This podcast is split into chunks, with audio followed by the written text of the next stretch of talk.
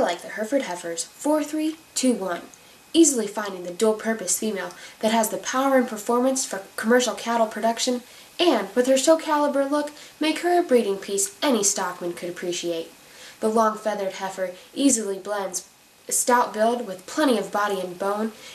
and on the same token, she's long fronted, feminine featured, and is the clear choice to put show cattle on the ground.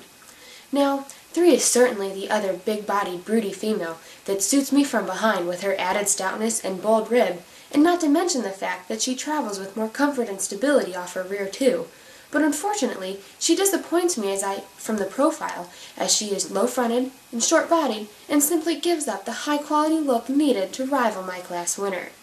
Yet, as I study the remaining trio, there's still one I trust as a replacement female, and that's three, so I favor her added width and dimension and keep her in second. Not only is she wider through her lower skeleton and bolder sprung, but she possesses more useful and functional angles to her skeletal build and makes me the most confident in her ability to survive when turned out to pasture.